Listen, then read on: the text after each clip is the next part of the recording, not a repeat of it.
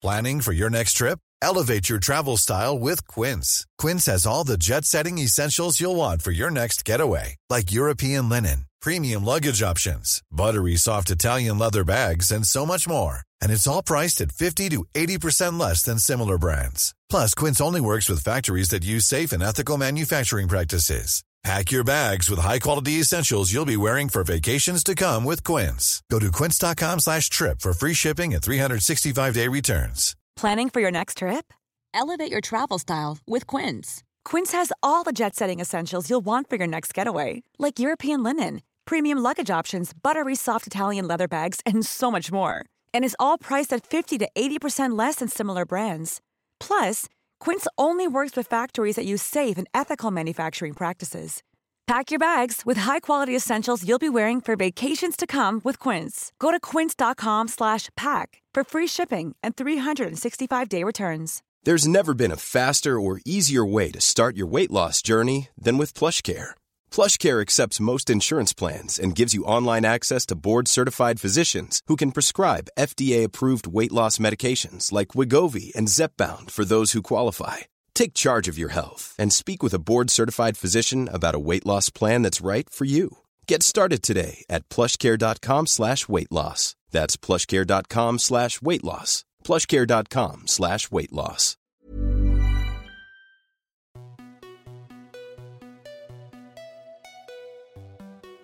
Bonjour à toutes et tous et bienvenue dans le podcast Parents informés. Je suis Charline, la créatrice de ce podcast qui a pour vocation d'offrir aux parents et futurs parents de l'information sur la grossesse, la petite enfance et l'enfance sous forme de conversations détendues avec des intervenants spécialisés. Merci à vous tous qui écoutez et merci pour vos messages. Si vous aimez ce podcast, parlez-en autour de vous et abonnez-vous sur votre plateforme d'écoute telle que Spotify ou Apple Podcast pour ne pas manquer la sortie des nouveaux épisodes. Laissez des commentaires et des étoiles si votre plateforme le permet pour dire pourquoi vous aimez ce podcast. Et si vous êtes sur les réseaux sociaux Instagram et Facebook, venez vous abonner aux pages du podcast, mettre des commentaires et partagez-le avec le arrobase suivi de parents informés. Toutes ces actions sont vraiment essentielles pour que ce podcast continue de grandir. Pour ce 28e épisode, je reçois Morgane, qui est infirmière péricultrice en libéral spécialisée en néonatologie et la créatrice de l'E3B de la péricultrice. Morgane propose des accompagnements aux parents lors du retour à la maison pour aider à prendre ses marques. Elle fait également partie du collectif Je suis infirmière péricultrice qui se bat pour faire reconnaître une prise en charge pour les soins de l'enfant, de sa famille et de soutien à la parentalité. J'ai découvert ce que pouvait être le parcours des bébés prématurés en suivant sur Instagram l'histoire d'Amélie Chaléa et de sa fille Scheherazade, née à 26 semaines de grossesse. Dans cet épisode, on parle donc de ces parcours pour ces bébés nés prématurément. En effet, cela représente autour de 6% des naissances en France, et ces bébés ont un parcours médical plus ou moins lourd selon leur âge et leur poids de naissance. Morgane nous présente quels sont les différents stades de prématurité, ce que cela implique et les différents services hospitaliers dans lesquels ils vont être accueillis. Elle détaille le rôle du personnel médical, la présence des parents à l'hôpital, le droit de l'enfant, ainsi que le soutien auquel la famille a droit, à la fois par un ou une psychologue et auprès d'associations telles que SOS Préma. Elle donne également des informations pratiques sur les pieuvres en tricot ou sur les vêtements adaptés à ces petits bébés, tels que ceux des marques Gaspard et Alice ou encore Petit mais. Enfin, Morgane nous explique les spécificités du retour à la maison et de la prise en charge pluridisciplinaire mise en place pour ces bébés. Avant de vous laisser écouter, je tiens à remercier Anna, une auditrice qui est maman d'un grand préma et qui m'a aidé à préparer les questions de cet épisode. J'espère que cet épisode vous plaira et vous souhaite une belle écoute. Bonjour Morgane. Bonjour Charline. Et merci d'avoir accepté de participer au podcast. Ben, merci à toi de m'avoir invité, c'est super chouette. Avec toi, on va parler des bébés prématurés. Mais avant, est-ce que tu peux nous présenter qui tu es, quel est ton parcours, quel est ton métier, s'il te plaît? Oui, sans problème. Donc moi, je suis Morgane, je suis infirmière puricultrice. Donc, je suis infirmière spécialisée euh, en pédiatrie et en néonatologie. J'ai travaillé euh, dans plusieurs hôpitaux parisiens et je suis restée un petit moment du coup à Necker et notamment en néonatologie. Néonatologie, ça veut dire quoi? Alors, en néonatologie, c'est principalement des enfants euh, prématurés qui sont nés du coup avant le terme prévu de naissance. Combien il y a de naissances de prématurés en France en moyenne? C'est environ 6% des naissances. Quelles sont les différentes causes de, de naissances prématurées? Mais du coup, alors il y a ce que l'on appelle la prématurité spontanée et la prématurité provoquée. Donc dans la prématurité spontanée, c'est vraiment plus, bah, comme, ça, comme le nom l'indique, quelque chose qui se fait là, enfin, c'est souvent lorsque, par exemple, le travail se met en place sans qu'il y ait vraiment de raison particulière. C'est le corps quelque part qui se met en travail et, qui provoque l'accouchement en avance alors qu'il n'y a pas de cause identifiée potentielle. Voilà. Et après, il peut avoir ce qu'on appelle la prématurité provoquée. Donc là, c'est plus une décision médicale. Ça peut être par exemple dans le cas où il y a une cause sous-jacente, où il est nécessaire en fait de déclencher l'accouchement parce que ben, il, peut avoir un risque soit pour la maman, soit pour le nouveau-né. Donc ça peut être, je te donne un petit exemple, euh, un retard de croissance du fœtus, ou alors quand la maman fait une hypertension artérielle sévère, quand on se rend compte qu'il y a une anomalie par exemple de l'utérus et du placenta, qui, euh, comme le placenta prévia, et euh, souvent les, les grossesses pardon, multiples ne vont pas à leur terme et souvent on déclenche l'accouchement un petit peu avant parce que voilà on sait que qu'il y aura une prise en charge qui va pouvoir être combinée directement après la naissance et voilà. Ok à quel stade on considère qu'un bébé peut naître déjà? Et ensuite, euh, jusqu'à quel stade de la grossesse on considère que c'est encore un bébé prématuré? Ou est-ce qu'on considère, parce qu'il y a une période dans le dernier mois où on considère que même s'il arrive un peu en avance, c'est pas forcément un prématuré? Oui, exactement. Ben, en gros, une grossesse euh, à terme, c'est entre 38 et 42 semaines d'aménorrhée. Mmh et euh, c'est vrai qu'en on considère qu'un nouveau-né est est né prématurément s'il né avant 37 semaines, donc soit environ 8 mois et demi de grossesse. C'est vrai que, bah, comme tu le disais, en fait, il y a plusieurs stades de prématurité. Un nouveau-né qui naît, euh, voilà, à, enfin, à 37 semaines ou à 36 plus 6, et c'est ce qu'on appelle une petite prématurité, c'est... Euh, euh, c'est voilà, on considère que le bébé est quasiment né à terme. Donc dans la prématurité moyenne, ça va de 33 semaines jusqu'à 36 semaines plus 6. Après, tu as la grande prématurité, où là, c'est déjà à partir de 28 semaines jusqu'à 32 semaines plus 6. Et tu as l'extrême prématurité, où là, c'est toutes les naissances qui sont avant 27 semaines plus 6. Donc, euh, donc on les appelle également les prématurissimes. Pour avoir un ordre d'idée, un bébé euh, prématuré, il fait combien à la naissance? En fait, c'est assez fluctuant au niveau du... Enfin, ça dépend du terme. Mais par exemple, pour que tu comprennes un petit peu, euh, la viabilité en France, elle est à partir de 23-24 semaines et il faut que le bébé pèse, plus que 500 grammes. Si le nouveau-né pèse moins que 500 grammes, en fait, on ne le considérera pas comme viable. Et du coup, il n'y aura pas de réanimation euh, euh, néonatale parce que bah, le but, enfin, on n'est pas là non plus pour s'acharner. Et après, c'est des, débats éthiques. Mhm. Hein. Je sais que dans d'autres pays dans le monde, euh, la viabilité a été amoindrie, mais pour le coup, en France et dans plusieurs pays européens, on s'est limité à cette viabilité-là, parce qu'on sait qu'après, il va y avoir des conséquences, et euh, le but, c'est que quand même, il y a un bien, un bien-être après de l'enfant, euh, et mhm. on pense au après, quoi. Ok, donc les très grands prématurés, ils peuvent naître et faire 600-700 grammes, quoi. Exactement, oui. Ok. Mais dis-toi dis que c'est des choses qui ont évolué. Par exemple, euh, il y a 30 ans, le terme de viabilité n'était pas le même en fait. Tout ça, ça évolue aussi avec l'évolution de la médecine. D'accord. Mmh On a plus de moyens aujourd'hui de pouvoir faire grandir ces bébés-là. Exactement. Ok. En termes de suivi et de prise en charge, j'imagine qu'entre les différents stades de prématurité, on n'est pas du tout dans les mêmes prises en charge. Exactement, oui. Ça correspond à quoi? Mmh. Donc la néonatologie, c'est vraiment le service qu'on englobe en général, et après, tu as des unités. Donc tu as par exemple le service de réanimation néonatale, puis après, tu, as le service de soins intensifs néonatal, tu as la néonatologie, euh, ce que moi j'appelais tout à l'heure la pédiatrie néonatale, et tu peux avoir l'unité mère-enfant, l'unité gangourou, ça dépend des établissements, l'appellation n'est pas forcément la même. Et donc, euh, forcément, en fonction du terme de l'enfant, euh, il n'aura pas les mêmes besoins, et donc, du coup, il va être orienté dans, dans ces différents services-là. En fait, il faut savoir qu'un bébé prématuré, c'est un bébé qui est immature sur plusieurs plans, que ce soit sur le plan respiratoire, sur le plan digestif, sur le plan euh, immunitaire, sur vraiment tous les, tous les plans de son corps, en fait. Mhm. Et donc, un grand, grand préma, au début, bah, tout dépend de son terme. S'il n'arrive pas, s'il n'arrive pas pardon, à s'adapter tout seul et à respirer tout seul, il aura besoin d'avoir ce que l'on appelle une assistance respiratoire et d'avoir un tube euh, euh, qui permet du coup de l'aider à respirer. Donc dans ce cas-là, il ira en réanimation. Alors que par exemple un nouveau-né qui, a une, prématurité moyenne, qui arrive à s'adapter, qui respire tout seul, il n'aura pas forcément besoin d'aller en réanimation et pour aller dans notre service de type soit en, soins intensifs s'il a besoin d'une toute petite aide assez légère ou alors il ira en néonatologie euh, parce que voilà son terme fait qu'il pourra être suivi dans un autre service. Donc c'est vraiment très fluctuant par rapport aux, au terme de l'enfant. Est-ce que tous ces bébés-là, ils sont en couveuse? Est-ce qu'il y a ce point commun-là de la couveuse pour tous les prématurés? Alors, ça c'est pareil, c'est la même chose, tout dépend du terme. Après, globalement, les, pour le démarrage, tous les bébés ont besoin d'être d'être en couveuse. Donc, par exemple, un grand, grand prématuré qui naît à 28 semaines, là, forcément, oui, il a besoin d'être en couveuse. Parce qu'en fait, la couveuse, si tu veux, le but, c'est de recréer, en fait, comme c'était bah, le, ventre de la maman. Donc, la couveuse, ça permet donc de maintenir le bébé au chaud donc la couveuse est chauffée, mais ça permet aussi, ça fait comme une, ça comme une caisse anti-bruit, où du coup ça permet aussi d'éviter qu'il tous les bruits autour du bébé, qui peut être assez gênant, tu vois, dans ventre de la maman, t'as, le, le, le, la paroi du ventre, donc du coup bah, forcément les sons sont assez amoindris, donc le but de la couveuse c'est ça aussi, et euh, pareillement tu verras souvent ce qu'on appelle des caches couveuses, où du coup c'est comme on va dire comme des grands draps qui sont mis sur la couveuse qui permet du coup de filtrer la lumière et qui permet aussi euh, au bébé de rester vraiment dans le noir. Euh, donc voilà, moi souvent j'aime bien dire qu'en fait la couveuse c'est comme si c'était le ventre de la maman en beaucoup moins bien parce que forcément il n'y a pas toutes les sensations qui vont avec. Oui. Mais voilà.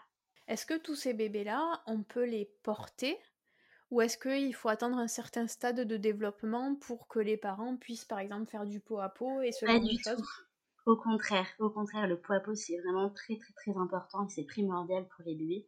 Alors, je veux pas du tout avoir un, discours culpabilisant parce que parfois, bah, il y a des parents, et notamment des mamans qui ont eu un accouchement assez compliqué, qui sont fatigués, donc ils peuvent pas dès le début prendre mmh leur bébé en poids à peau. Mais euh, moi, j'ai vu faire hein, des, euh, des bébés qui étaient intubés, ventilés, qui étaient en réanimation et qui faisaient du poids à peau avec leurs parents.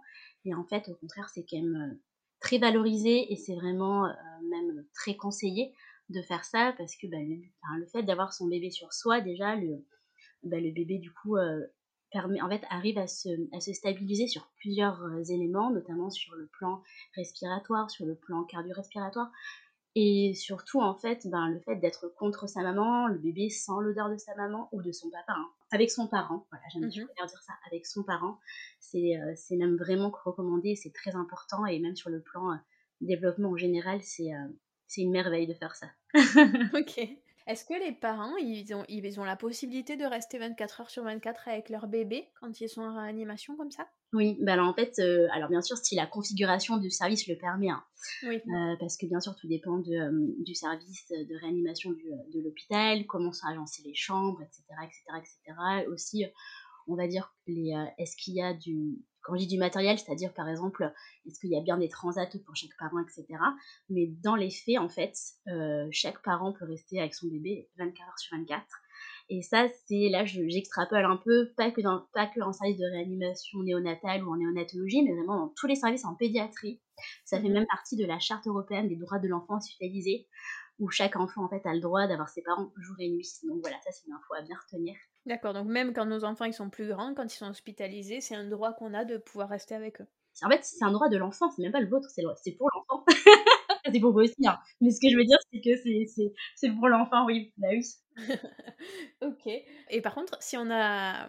Si par exemple on a un premier, ou si, par, si on est mal à l'aise pour, par le fait de dormir avec son enfant dans ces services-là, est-ce que c'est quand même possible de les laisser sur un laps de temps prévu euh, est-ce qu'il y a des gens qui sont prêts à prendre le relais? Comment ça se passe? Bah alors du coup, alors oui, non mais en fait, euh, c'est une possibilité, ce que je disais, que les parents puissent dormir, mais concrètement, c'est quand même très, euh, très compliqué dans, dans, dans la, un niveau pratique d'être tout le temps, enfin d'être tout le temps auprès de son bébé, surtout quand il est à l'hôpital, parce que ben, même si c'est un premier bébé, voilà, si la, si, la, si la grossesse était compliquée, la maman a besoin de se reposer, etc.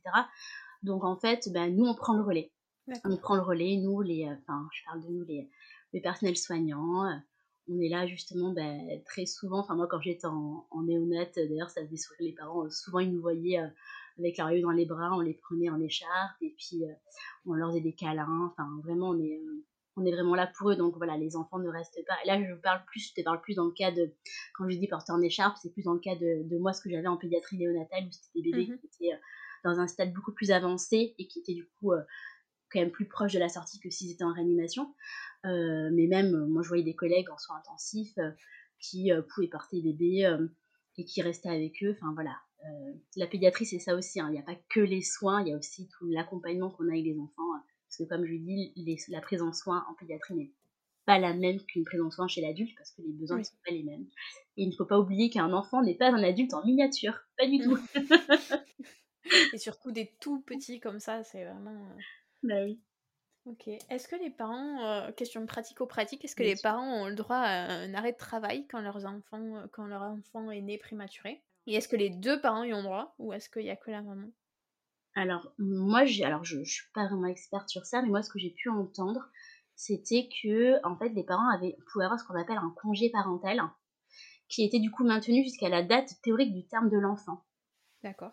Donc c'est ce qui permet en fait aux parents d'être présents, d'être là tout le temps euh, euh, auprès de leur bébé parce que ben, en fait c'était pas prévu normalement leur, le bébé ne devait pas naître avant le terme prévu donc ben, mmh ils ont ils ont un droit. Et euh, autre chose aussi, ça peut arriver que par exemple ben, le parent peut du coup demander à interrompre son congé parental et le reprendre lorsque son bébé sort de la néonatologie. Ça, peut être quelque chose aussi qui, qui peut être négocié. Et autre chose, euh, que je voulais dire aussi, euh, l'employeur aussi peut vous proposer ce qu'on appelle un congé de présence euh, parentale qui peut durer jusqu'à 14 mois. Et en fait, c'est pour ça que souvent, moi, je voyais en néonat des parents qui me demandaient ce qu'on appelle le bulletin de présence, mmh où en fait, c'est un bulletin qu'on imprimait, on pouvait récupérer ça sur, sur le dossier de l'enfant. Et du coup, on l'imprimait, c'était un peu comme un justificatif qui disait que l'enfant était hospitalisé. Et du coup, comme ça, les parents donnaient ce document-là à leur employeur qui permettait de justifier le fait que ben, leur bébé était hospitalisé et du coup qu'il fallait qu'il soit là en tant que parent euh, pour euh, veiller à leur enfant. Quoi. Donc ça c'est chouette. C'est vraiment chouette qu'il y ait ça qui est mis en place parce que ben, ça enlève aussi une grosse, grosse charme mentale pour les parents et ça déstabilise énormément, donc c'est trop bien. c'est clair. Et puis c'est hyper important de pouvoir accompagner son enfant si on en a envie, si on se sent capable. Bien et donc c'est bien d'avoir un support euh, qui permette de le faire. Ouais, ouais, ouais. ouais. J'imagine que quand ça arrive, alors moi j'ai pas connu de naissance prématurée de mes enfants, donc j'ai de la chance, mais mmh. j'imagine que quand ça arrive, on n'est pas préparé et qu'on a un milliard de questions. Est-ce que euh, à l'hôpital on peut poser euh, toutes nos questions à qui on veut ou est-ce qu'il y a des gens en particulier à qui on peut les poser? Est-ce qu'il y a des psychologues qui sont proposés de manière euh, systématique? Bah Déjà, les premières personnes à qui vous posez un million de questions et puis vous pouvez poser, poser, répéter sans souci, bah, du, du coup, c'est à nous, au personnel soignant du, du service de votre bébé. Donc là, je parle personnel soignant, je parle le pédiatre, les infirmières, les puéricultrices, les auxiliaires de puériculture, enfin vraiment tous les, toutes les personnes qui, enfin, qui s'occupent de votre bébé. Mmh Et ça, j'insiste énormément parce que euh, parce qu'en fait, c'est vrai que bah, enfin, le personnel, on est là, euh, on est tout le temps avec votre bébé. Et c'est vrai qu'en fait, ben voilà, n'ayez pas peur de poser des questions, c'est normal et surtout, ben on est les personnes au plus près de, de votre enfant pour, pour répondre aux questions. Et je rebondis sur ce que tu disais, oui, il y a des psychologues il y a des psychologues du coup euh, qui, euh, qui sont là aussi pour accueillir les parents, qui, euh, qui, qui sont vraiment dédiés pour ça en fait, enfin, qui, qui, écoutent et qui sont là aussi pour répondre aux questions. C'est des psychologues qui sont formés aussi à la question de la prématurité. moi, quand j'étais en néonat, on avait une psychologue du coup qui, connaissait très bien ce que c'était que la prématurité. Donc ça, c'était génial. Et d'ailleurs, elle faisait un boulot assez chouette, parce que, alors là, je digresse un peu, mais elle faisait un boulot assez chouette aussi sur les fratries, en fait, des après-midi, euh, bah, les, euh, les, frères et sœurs euh, pouvaient du coup venir visiter bah, leur petite sœur ou leur petit frère avec la psychologue. Donc c'était assez chouette parce qu'il y avait un, temps d'échange avant pour expliquer. Puis là, ils, voyaient un peu comment ça se passait avec les parents. Et puis nous, en plus, bah, ils nous posaient des questions. Donc c'était un moment que j'aimais beaucoup. Et donc voilà, donc tout ça pour dire qu'il y a vraiment une prise en charge pluridisciplinaire à l'hôpital. Est-ce qu'il y a des associations qui font référence dans la prématurité à qui on peut éventuellement aussi s'adresser pour trouver du soutien ou échanger avec d'autres parents? Parce que des fois c'est agréable aussi de pouvoir échanger avec des parents qui ont vécu la même chose que nous. Ah ben, et puis même c'est vraiment hyper important en vrai parce que on a beau être professionnel etc. Parfois ben, le, le, on a besoin de cette connexion et d'être rapproché à des personnes qui vivent ce qu'on vit en fait. Ça c'est... Euh, c'est hyper important. Bah, il y a des assos, alors une asso qui est quand même assez connue, on va dire, j'allais dire, dans le monde de la prématurité, c'est SOS Préma, qui, euh, qui est assez connue. Je vais parler de l'association qui était à l'écart qui s'appelle Petit pas et grande idée. Alors là, c'est pas une asso de, euh, de parents, mais c'est une asso aussi qui est assez chouette parce que du coup, bah, en fait, le, même si c'est euh, régi par des, par des professionnels, bah, il y a les parents de, du service qui, qui, qui y adhèrent. Donc, du coup, ça crée aussi une dynamique où les parents se connaissent aussi entre eux. Donc, ça, c'est assez chouette. Et là, tout récemment, j'ai découvert une asso que je ne connaissais pas du tout, qui est aussi une asso qui a été là aussi créée par des parents, qui s'appelle Les Petites Fées Préma. Et je trouvais que c'était assez chouette. Alors c'est plus là en Ile-de-France, cette asso-là. Alors qu'SOS Préma, c'est une, c'est une association. C'est vraiment national. Exactement. Et je voulais rebondir, pour terminer ce que tu me posais la question par rapport aux personnes à qui euh, on pouvait s'adresser aussi en dehors euh, de l'hôpital. Il y a aussi, euh, bon ça sera pour le après, avec, les, avec des professionnels libéraux. Donc par exemple les pédiatres, les puricultrices, la PMI, les réseaux de santé de la région. Voilà, c'est aussi des points d'ancrage où on peut se référer. alors là, c'est plus dans le après. Ouais, parce que j'imagine que tout ne s'arrête pas quand on sort de l'hôpital. Ah ben pas du tout. Au contraire, c'est le début de l'aventure. Hein.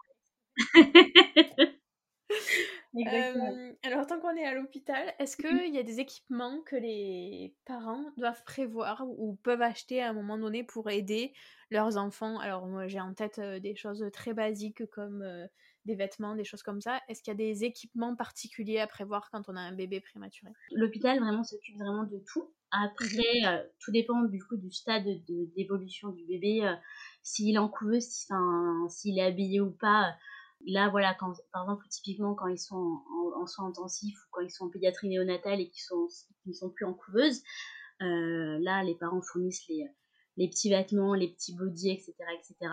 Pas de panique euh, si, par exemple, ben voilà, une, forcément une, naissance prématurée, c'est pas prévu. On a aussi, euh, voilà, des bodys et, et, des vêtements qui sont d'ailleurs souvent gracieusement donnés par les parents qui ont été en néonat et qui, du coup, ben, quand leur bébé grandissent, offrent du coup des vêtements pour le service. Ouais. Euh, mais en vrai, en soi, il n'y a pas vraiment besoin d'équipement vraiment très spécifique. Juste, euh, moi, ce que j'aime bien proposer aux parents, euh, justement, là, pour je rebondis sur ce qu'on disait sur le fait que parfois ils peuvent pas rester en service avec bébé et que du coup, bah, ils rentrent à la maison parce que voilà, j'aime bien leur dire de de prendre un lange. Donc, je sais pas si tu vois, tu vois, les petits carrés, là, les petits langes. Et en fait, ou, même souvent, moi, je dis carrément, ou un t-shirt. Voilà, un t-shirt où ils ont dormi avec toute la nuit. Et c'est leurs parents. Et en fait, du coup, ce qui est chouette, c'est que il y a l'odeur qui est imprégnée, en fait, sur le tissu.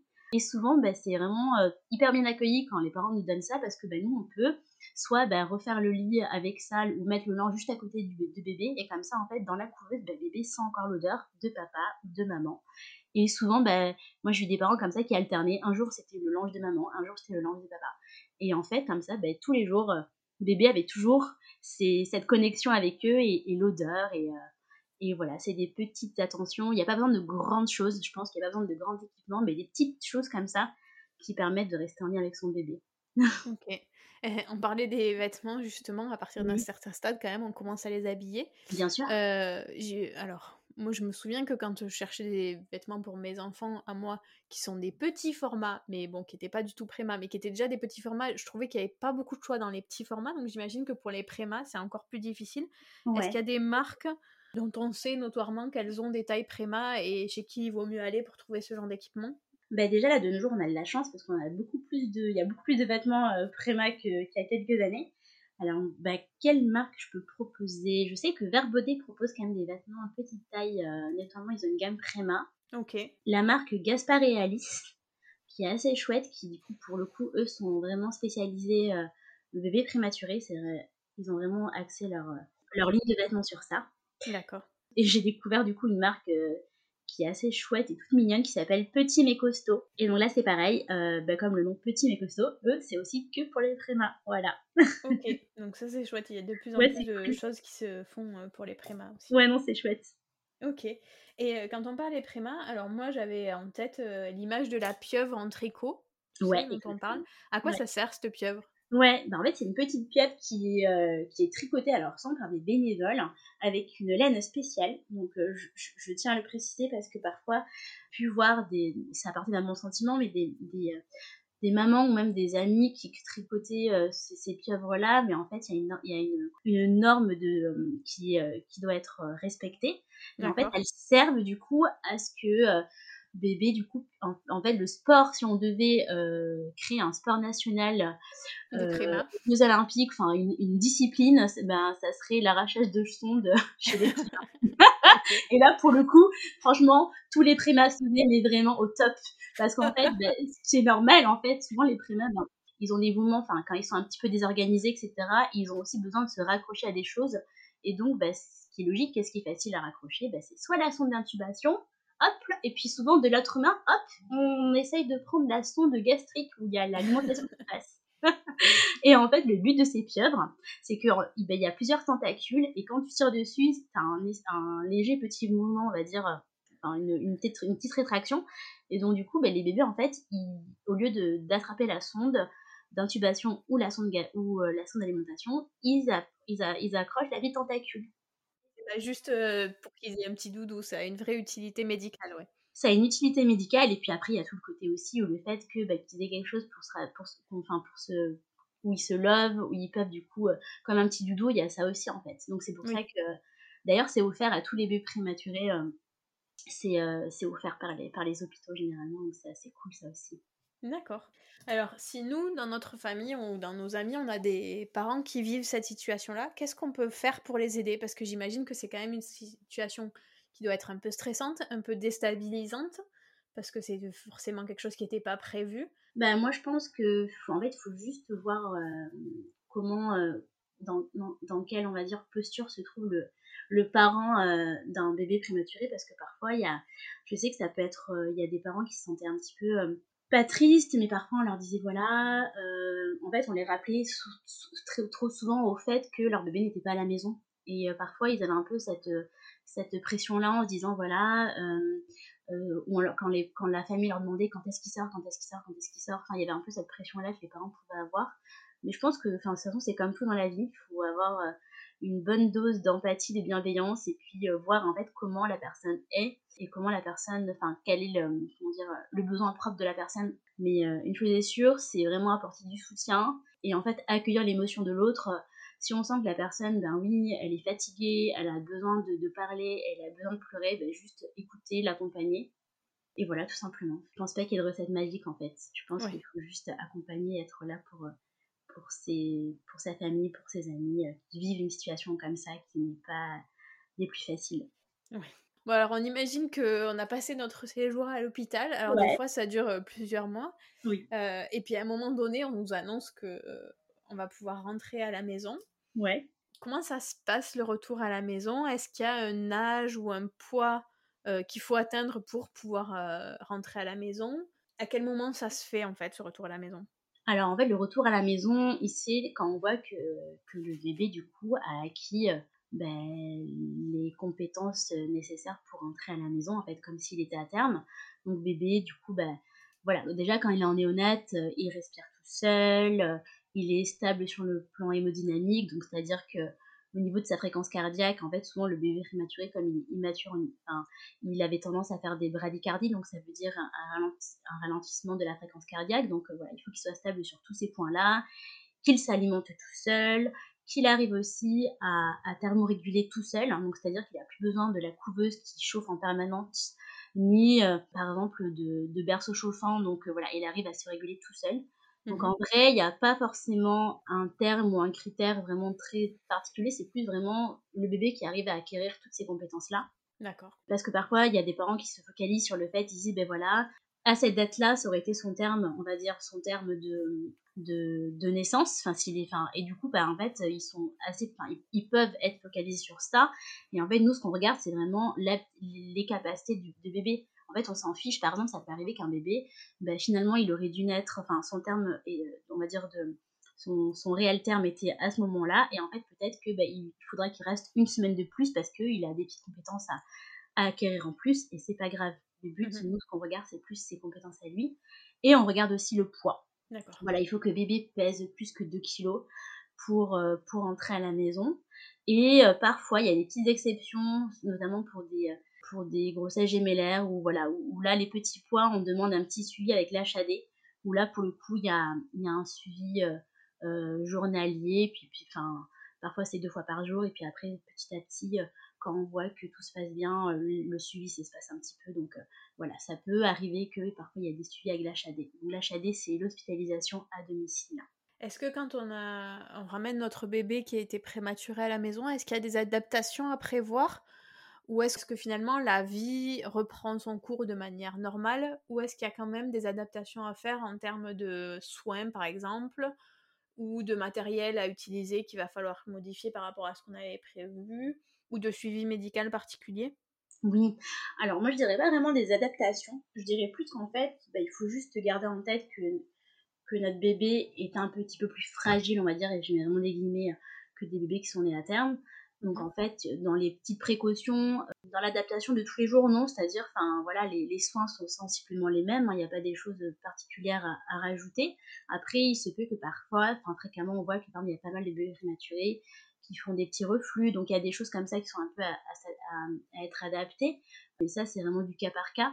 Après, au niveau euh, du suivi, il y a quand même un suivi un peu plus particulier pour ces bébés-là. Notamment, en fait, ils, sont, ils peuvent être suivis par, euh, ben, par exemple, par ce qu'on appelle le, le, réseau de santé euh, enfin, périnatale de la région où, où on habite.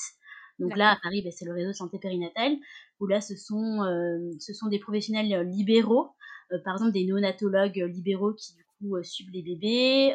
il y a aussi un suivi avec le CAMS, donc c'est le Centre d'action médico-sociale précoce. Donc comme le, comme le nom l'indique, en fait, ça permet de, de dépister d'éventuels, euh, on va dire, alors j'aime pas trop dire le terme de trouble, mais ça permet en fait d'avoir un suivi assez, assez régulier avec plusieurs professionnels pour s'assurer que, que, tout est périn et que tout se passe bien.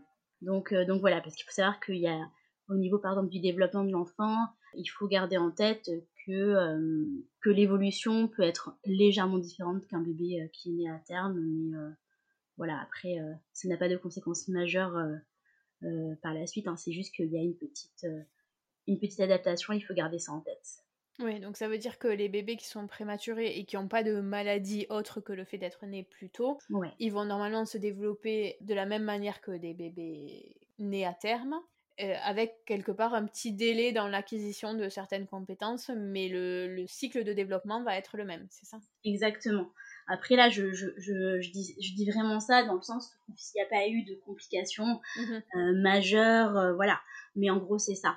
En fait, euh, c'est pour ça que du coup, il y a un suivi justement jusqu'aux 7 ans de, l'enfant euh, euh, avec plusieurs professionnels. Donc, c'est ça aussi le travail de collaboration qui est vraiment génialissime parce qu'il y aura un suivi possible avec une psychomotricienne, avec une orthophoniste, avec du coup bah, les pédiatres, avec l'équipe de PMI, avec les puéricultrices libérales, enfin vraiment avec tout le réseau comme ça du médico-social pour que tout aille bien, mais oui, donc a priori, il y a un développement classique de l'enfant, mais par contre, du fait qu'il ait été prématuré, il a un suivi médical particulier jusqu'à ses 7 ans, c'est ça?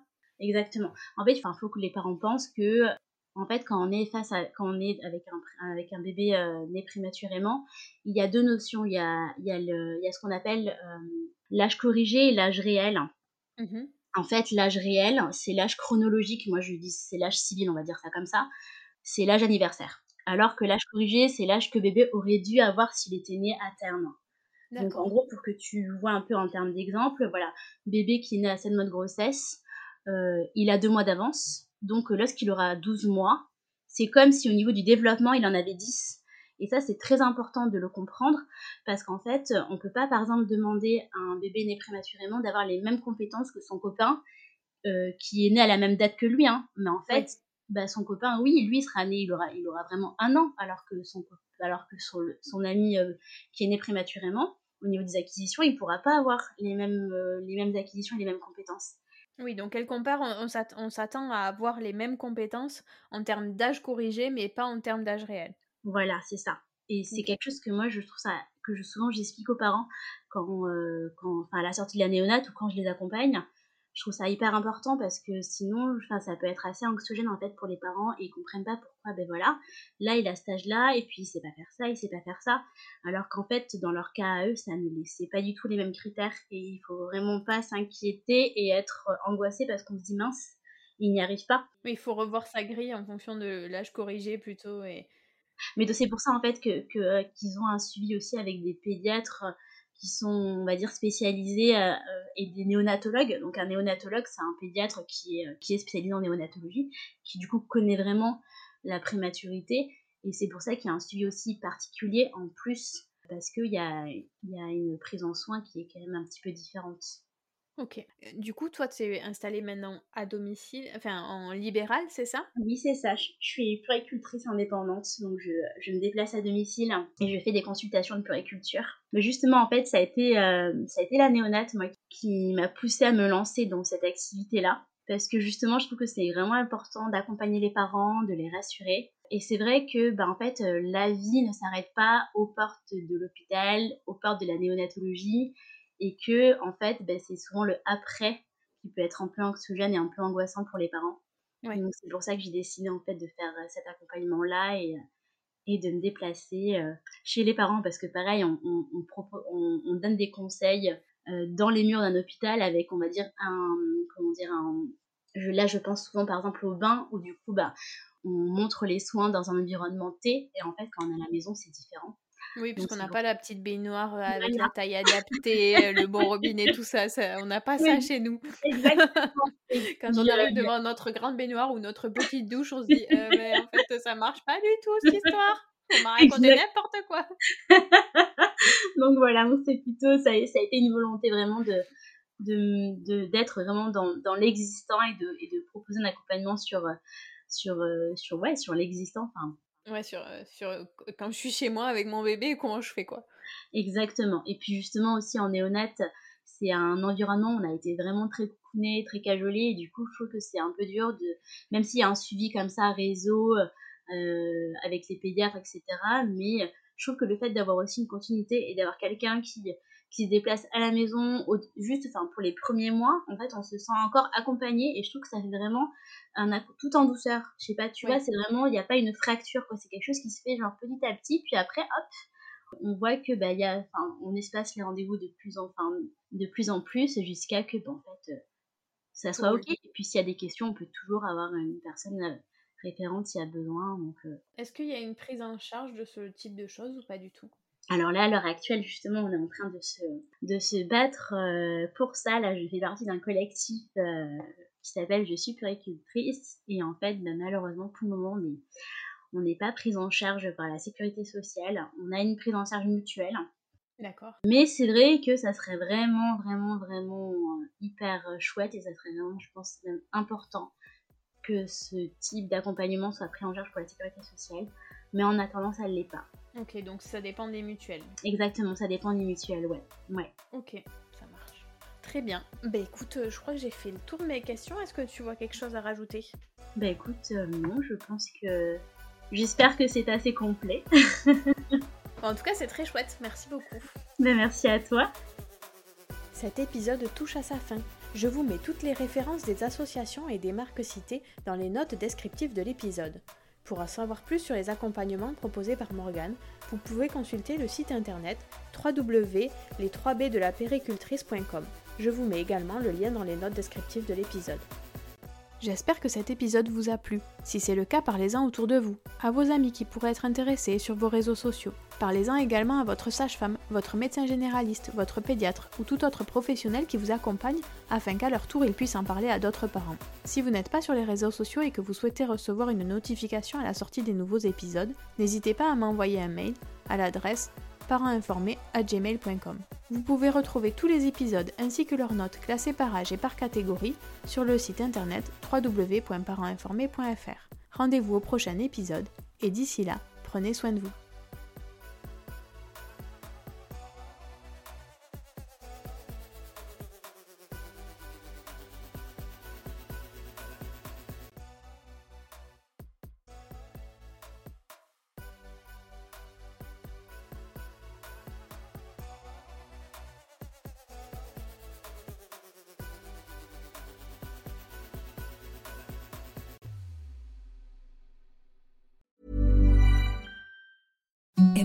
Softest sheets you've ever felt. Now imagine them getting even softer over time. That's what you'll feel with Bowl and Branch's organic cotton sheets. In a recent customer survey, 96% replied that Bowl and Branch sheets get softer with every wash. Start getting your best night's sleep in these sheets that get softer and softer for years to come. Try their sheets with a 30-night guarantee. Plus, get 15% off your first order at bowlandbranch.com. Code BUTTERY. Exclusions apply. See site for details.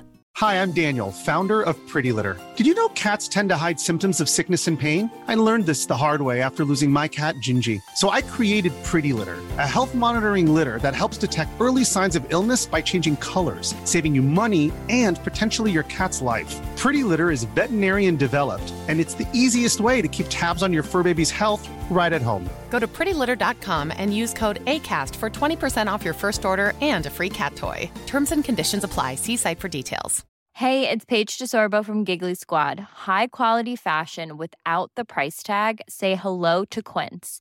I'm snagging high end essentials like cozy cashmere sweaters, sleek leather jackets, fine jewelry, and so much more. With Quince being 50 to 80% less than similar brands and they partner with factories that prioritize safe ethical and responsible manufacturing. I love that. Luxury quality within reach. Go to quince.com slash style to get free shipping and 365 day returns on your next order. quince.com slash style